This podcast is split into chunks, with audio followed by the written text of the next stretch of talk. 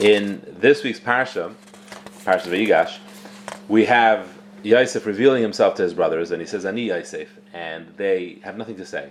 They're dumbstruck. And Chazal say that what it means that they have nothing to say is not just that they're in shock and they, uh, you know, they're speechless. What means they actually had nothing to say it means they had no defense. They had nothing to say that could answer for themselves. They were totally exposed, so to speak, and they had a full recognition of now they saw Hashem's plan and they saw that they were wrong all along, and they had absolutely nothing to say. And Chazal say that this is we can learn from this that when it comes the day of reckoning in Shemayim, it's going to be a very similar situation, unfortunately, that that Hashem will press, spread out uh, our lives in front of us, and we won't have anything to say. Now, this can be a little scary, which perhaps is not a bad thing. That's what it meant to be. But more than uh, to be scary, what it's actually meant to do is to give us focus. And this is a very important point, and uh, I want to talk about that a little bit. The the the Yosef, after he reveals himself to his brothers and he talks to them and gives them the whole story, he tells them, he sends them on their way. He tells them what to tell Yaakov Avinu and to bring him back, and he tells them, "Al tirgazu b'darach." Don't, uh, literally means don't get angry on your trip. Rashi brings down that it's a Gemara that al tirgazu b'darach means don't get involved in learning, uh, too much into learning on your trip because you're going to go astray. You're going to like get lost. So, before I ask, you know, okay, it's important, but Yaakov didn't warn the Shvatim about that. Why Yosef, it became Yosef's job to warn them, don't get too involved in learning on your trip. Then Rashi says uh, another pshat, what uh, al tirgazu b'darach means, and then the last pshat he says al tirgazu b'darach means really literally, don't get angry at each other because you most likely are going to be very worked up now that you know the whole story and you're going to start blaming each other. It was your fault that, that we sold Yosef. You're the one who said Lashon Hara. You're the one who convinced us. He told them don't fight about it on the on the way home. It's uh, ostensibly he meant, you know, this is what was Hashem's plan. And uh, what I was thinking is that perhaps these two pshatim can work together in light of many stories that I've heard and perhaps you've heard about our Gedolim and the kind of focus that they had, which, which, is like this. The Gemara says that everybody is obligated to speak and learning when they're traveling. If two Talmid Chamim are traveling and they don't speak and learning, there is very serious um, punishments that they are traveling and battling. So everybody who tra- travels is supposed to learn. So the Gemara says, what does it mean that Yosef told them that they shouldn't uh, immerse themselves in learning? They have to learn when they travel. So the Gemara says, yeah, you can learn something like that's easy to understand and easy to follow, but don't get like too involved and too immersed in it because then you're going to go astray and you're going to lose your way. So what what Yosef was telling them, possibly, was that essentially you are in a situation now where you're very distracted, right? This is a very, very, a very, very, a lot of, a very stressful time in your lives. You just came to the recognition that every, the, the supposition and the basis of everything, all your actions up to this point, uh, were all wrong and you have to repent on everything that you did in your life and all the repercussions that were caused because of it. It's all your fault, and, and you have to do tshuva, and that's like that, that's that, that's tremendously overwhelming. Um, and what does the tzaddik do when he's in that situation? What he does is he immerses himself in learning, and with that he can totally remove himself from all that. And that's why you have to warn them, but you can't do that when you're traveling. You're allowed to learn, you know, simple things, but you can't immerse yourself in learning when you're traveling because he knew that that's what they'll do. And you know, you may have heard this. There's number numerous stories of of our gedolim that um, they were able to immerse themselves in learning, in no matter what the situation was. I, I was just by my, my daughter Sheva Brachas, uh, one of the uh, who got up to speak, said that his uh, there was a a, a, a, a yeshiva of um, of elementary school boys that came to visit Rab Asher Arieli and they wanted Rav Asher Arieli to tell them a story about his father-in-law, Rav Nachum Pertzavitz, was Rashiva the Mir. And Rav Asher Arieli is not that kind of person. He wasn't really interested in saying stories. He kept on saying, I don't have any stories, I don't have any stories. And they told him, no, no, you have to tell us a story. So finally he said, listen, I'll tell you this, the story I have about Rav Nachum Pertzavitz is like this. He learned. That was a story. He learned. That's what he did. Now, when did he learn? He learned through a war going on. He learned through his one of his children passing away. He learned no matter what happened to him, and he went through all of his life and all the different things he suffered. He always learned. He never stopped, and that was an element of focus and ability that tzaddikim have to do that. And we know other stories of, of Gedolim like Rav Chaim Ozer, but even more recent, that they had to undergo a procedure and they, they couldn't have um, anesthesia and they opened the sefer and they were able to focus to the extent that they were able to be operated on without it disturbing, without them, you know, losing control.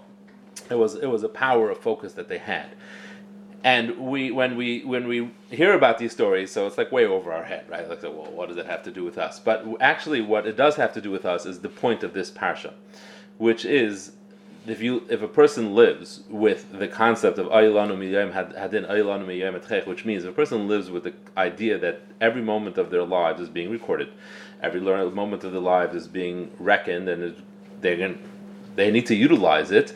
Uh, it becomes a lot easier to focus. It, it becomes much easier to recognize the importance of focusing and to the Shavatim in as much that they this was an tr- extraordinarily tumultuous point in their life and there was so so much anxiety and, full, and stress and and so much to deal with that would not prevent them from actually immersing, immersing themselves even more in learning for the sake of being able to immerse themselves in learning and not allow that to disturb them. Because when a person lives with that kind of understanding that every minute of a person's life is precious every minute has to be is going to be asked about is going to be displayed and going to be demonstrated in front of us, what did you do with that moment?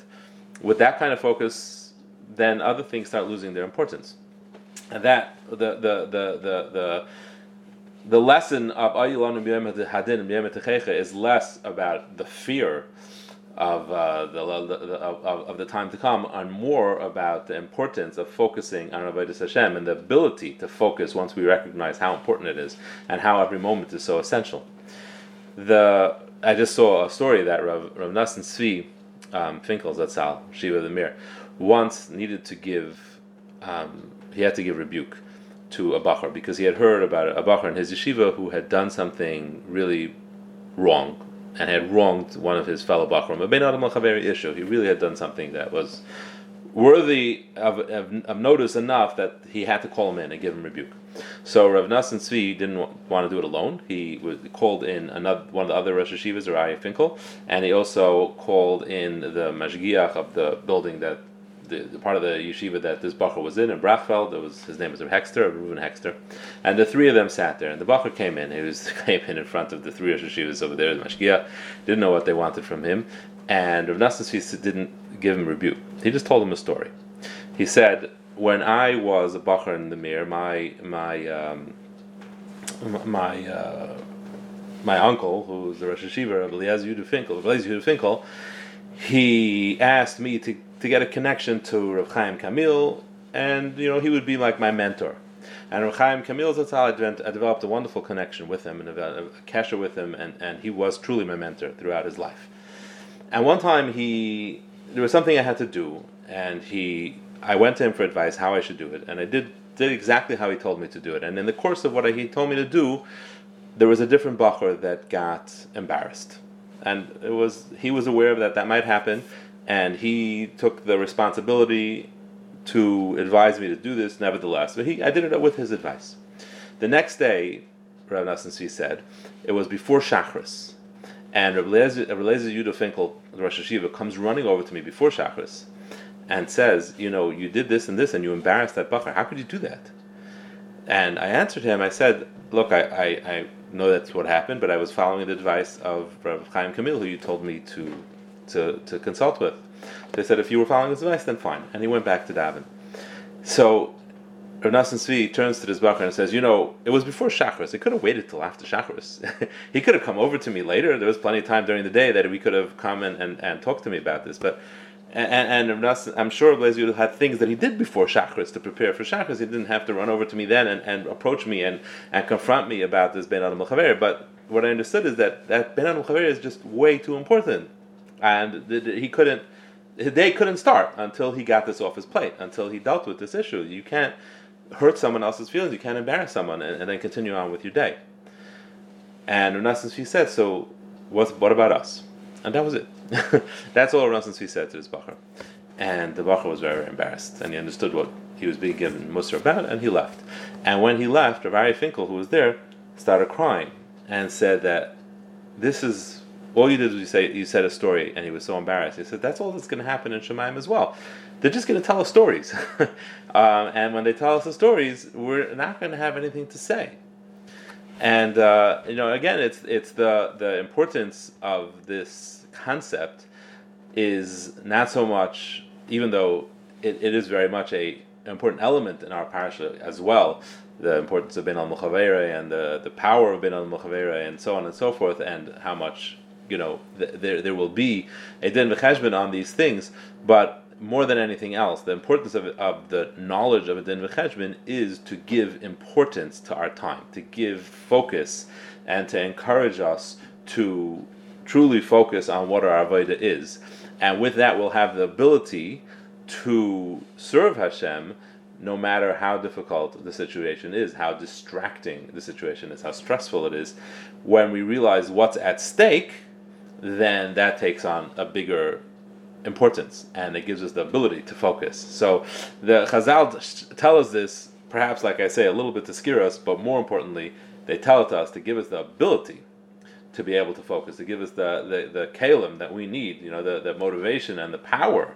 They empower us with that to be able to serve Hashem no matter how stressful and difficult the situation is, to be able to overcome that and focus on Avodah Hashem. Have a good night and a wonderful Shabbos.